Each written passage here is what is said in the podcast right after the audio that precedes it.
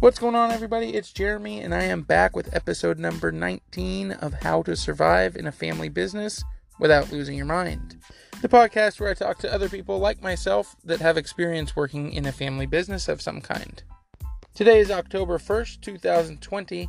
On this episode, I jumped on a Zoom call with someone that used to be on the PYP board with me, Sam Falcon. Sam's in-laws, Jeff and Kathy Falcon, started Bay Home and Window in 1994, selling plantation shutters, and they've grown it into a much larger operation, now selling window treatments, as well as built-in systems with 14 warehouses throughout the Bay Area. Sam and her husband, Adam, dated in high school and have known each other most of their lives, so Sam said she felt like Adam's family was already a second family to her long before she started working for them. Sam started working there a little bit after college when she realized that she didn't want to be a teacher for her career and ended up going to work for her then boyfriend's parents just to help them out while they were shorthanded. 5 years later, here she is, and she couldn't be happier working with her husband as well as her in-laws. We discussed what it was like working with her boyfriend's family before they got married and then now her in-laws, and how even when you're away from the office in a family business or a small business, you're never really turned all the way off. I enjoyed interviewing Sam, and I want to thank her for taking the time, and I hope you enjoy the interview as well.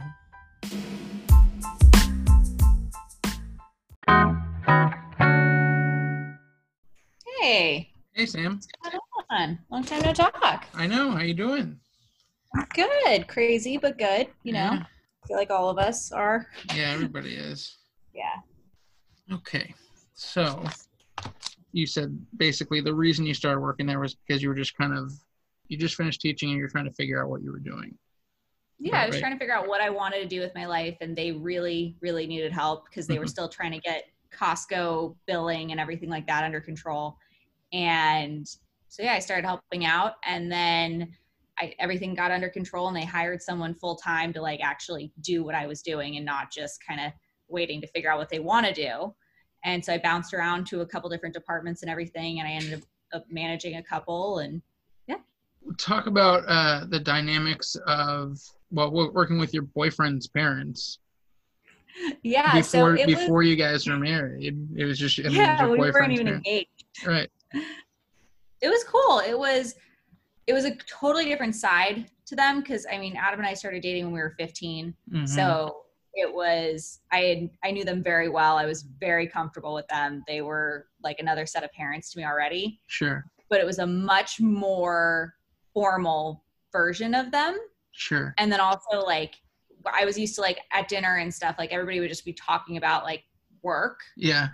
And they would kind of button it up because I was nobody at that point. So they couldn't really tell me anything. And so that was kind of a weird dynamic that was there, but it was the dynamic with them was never weird. It was other people was the weird part, because it was oh, that's Adam's girlfriend, or that's Adam's fiance, or whatever. How did you overcome that? Did that make you want to work harder, or kind of prove yourself? Yeah. So I realized very quickly after I kind of started moving into management that I had to work twice as hard as everybody else, mm-hmm. and stay later, get there earlier, do all of that to kind of prove myself. And then it was kind of when new people would start, do I tell them what my relationship is? Do I not? And things like that. But eventually now my last name is Falcon, and that's everybody else's. Yeah. But eventually people just kind of got over it, because everybody who had an issue ended up leaving or just getting over it. So, sure. But yeah, it was a lot of hard work getting past that one. Sure. So other than that, the change of your last name, was there any difference after you got married? Once you changed your last name to Falcon, did people start looking or treating you differently, or was there any difference with Jeff and Kathy? No, not really. At that point I had kind of already proven myself, because we got married. I had been working there for 2.5 years already. So that kind of already took place, there was no debate over whether I could tell people that I was a Falcon. That's really the only thing that changed. But I don't think it changed the dynamic with Kathy and Jeff and I, but like it definitely, it made it more in people's faces, I guess. But I had already been moving into management. I was a manager at that point. And At what point did you realize that you liked it enough to be in it for the long haul? So I think probably about 6-7 months into working here, I kind of bounced around from department to department. Like I said before, like I started out in accounting, just kind of helping out. And when that kind of was done, I was still like, okay, I'm still trying to find a job. I had people trying to help me find jobs. I had another job offer. But when I was looking at what that looked like versus what I was doing, and I was like, okay, wait, I actually like it here more. The opportunity was kind of presented itself to make it more and go into management and build a career here and kind of figure that out. And I figured at first I was like, okay, I can do this for like a year or two, build my resume, like really get something that like I really want to do. And then a year turned into 2, turned into 3. And now here I am 5 years later. But I mean, it's just kind of like, there wasn't like a defining time, but it was just kind of I really enjoy it. And I enjoy working with my family and yeah. Awesome. So what about after Adam started working there? That had to change, like even your relationship at home versus at work. I mean, that changed, I'm sure. Yeah. So when Adam started working at Bay Home and Window, he, prior to that, had been traveling pretty much 5 days a week. So he would get home on Friday night, usually really late, from wherever in the country he was. He'd be home until Sunday night and then he'd take off again. So we didn't really see each other for the first 6 months we were married.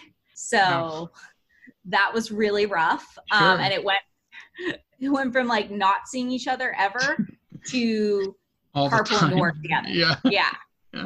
But when Adam and I first started talking about this, about him coming on board, he actually was coming on board because his uncle was retiring, and his uncle was my boss's boss's boss. And so I was like, does that make Adam like my boss's boss's boss? Like that was like my first question. It was like, okay, no, he's not. He's taking over ops and everything. And it's like, okay, cool. All right. Will he ever become my boss in any capacity? And they're like, no. So that's really all that mattered. We do have to the only thing that like kind of changes things at home is we do have to like kind of separate it a little better than we do. What do you mean? So like if something happens at work that like if he does something at work that I don't like or agree with, like I have to work on not taking it home as much. Because compartmentalization. Exactly. Because that is very hard to do. It's very, very, very hard to do. Yeah. I think you can definitely understand that there is no such thing. You can try really hard, but it's not fully possible. You can do a pretty good job probably, but you know, I've never worked with my wife, but I've worked with my parents and I lived with them at the same time, and that was difficult enough. Right now it's Adam and I, and then my in-laws, my brother-in-law. During the summers, my other brother-in-law and Adam's grandpa are all there. And like at the beginning of the COVID shutdown, we were all living together because their house is way bigger and there's more people there, and just it's closer to work, so we're like, okay, like let's just go stay at their house, and we were all on top of each other and only talking about work for a while. So I was gonna say, is every single meal and everything that you're doing on like the weekends when you come home, that's all you're talking about is work? Yeah. So but my brother-in-law is really good about like kind of getting us to like stop, because it's like he's very sensitive to it, so it's like he's like, okay guys, like let's park that for a minute. What is your least favorite thing about working with your in-laws? What's currently my least favorite thing, or what's the least favorite thing that I've had that has happened from work? Both. So the hardest and like the worst thing that's happened through working with my in-laws is for about a year, I was managing my brother-in-law. Oh. And that was challenging, to say the least. But he and I, like, we just butt heads. We always have, just kind of the way normal siblings would, because I've known him since he's like 10. Sure. So it was very difficult, and it did a number on our relationship for a very long time, but we're getting past that still. Yeah. But so that was like the worst part of it, was like managing him, and we would just fight in the middle of the office and it would get ugly and it was not good. But currently the thing I dislike the most, I don't know. I think it's just we all take it home and we all just kind of get a lot more honest outside of the office, which I guess is good. Yeah. But it's also like, it can get intense, like during like family dinners and stuff. Sure. It's just like, okay. That's the hardest part, is just like knowing when to stop.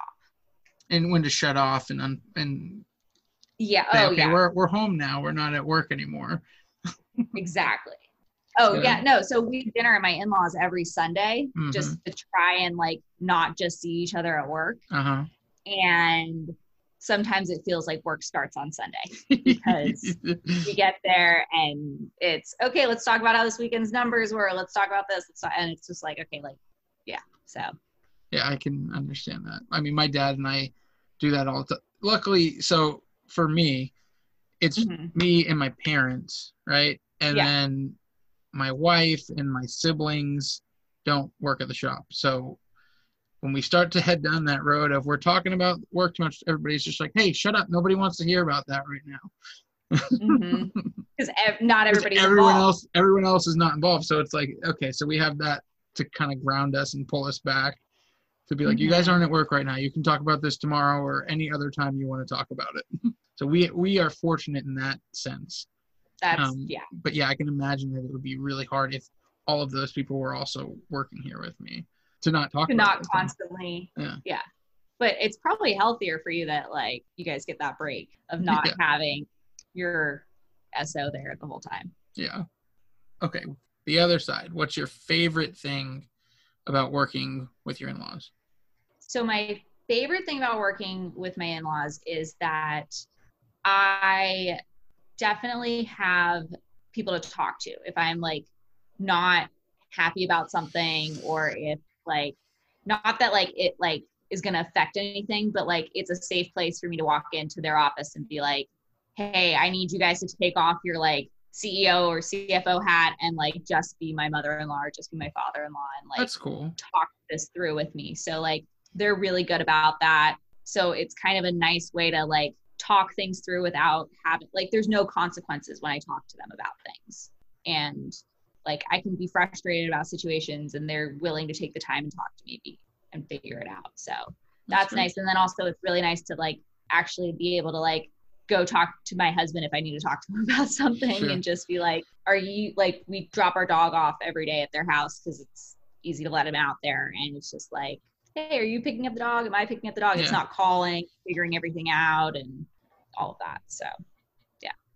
If you could go back to 2015 mm-hmm. when you decided you didn't want to be a teacher anymore yeah. and Jeff or Kathy or whoever came and said, hey, can you come help us out? If you could give 2015 Sam advice mm-hmm. to make your life easier. You're not going to really change anything that happens, but you're going to make your life easier from then till now. What advice would you give yourself? To not take everything personal, because I used to make that mistake all the time. And like, it was bad. And just like, to like trust your family. Like take what personal? Like critiques or criticism from other people. Like I kind of brushed over it earlier about like when people would say like, oh, like I had to prove myself more because I was a Falcon. Like people said some really mean things mm-hmm. about like the fact that like I was only getting ahead because I was like sleeping with the boss's son mm-hmm. and things like that. And like that would like tear me up and like things like that. And then we had a couple of employees that we had an employee who was like super like embedded in the company. She'd been there forever, but it turned out she was super toxic, and she was like kind of feeding me things that I was listening to and taking that personal, and it really messed me up for a while, but don't take things personally. Like, you're here to grow and you're here to learn. So, and focus on your career. Sure. Okay. Exactly. Okay. Last question. Mm-hmm. Do you prefer left Twix or right Twix? I gotta say right Twix, because I am severely right-handed. And good answer. Yeah, you know. What about you? Left or right Twix? You said right, so I say left. I pretty much am just contrarian to whoever I'm with. My old roommates, it's actually very true, because they're married couple, and they'd get both. And I don't even remember which one liked which, but whichever one was in the room eating, like, they would always, grab a left Twix, and I'd be like, ew, how the hell can you eat that? It's disgusting. You should have been in the commercial, man. Yeah, we could have been. Yeah. Yeah. All right. Well, to thank you for being on the podcast, I'd like to give you the opportunity to promote something if you want, or just say whatever you'd like to whoever's going to listen. I don't know how many people will listen. It might be you and Adam and Jeff and Kathy, and then me and my parents that listen to it, or there might be 50 people that listen to it, or 4,000 or 8 million or whatever. Hey, but hoping for the 8 million, man. Yeah. What would you like to say to whoever's going to listen? Or you can promote something if you'd like to. Yeah. Well, so I think one thing I didn't really touch on is right now we're actually going through a relaunch of our built-ins division. Okay. So that's really cool. We opened a showroom for the first time in 26 and a half years, and all of that stuff. So it's really cool. But I mean, we're really excited about being an Inspired Closets dealer now and just kind of building that side of the business back up. But yeah, that's pretty much it for if there's promotion or anything like that. But yeah. I should probably get Jeff on here at some point too. You should. He'd do it. He'd have to be happy to do it, I'm sure. Yeah. But yeah. All right. Well, thank you again for taking some time out of your evening to sit here and let me interview you. Yeah, this was fun. I appreciate it.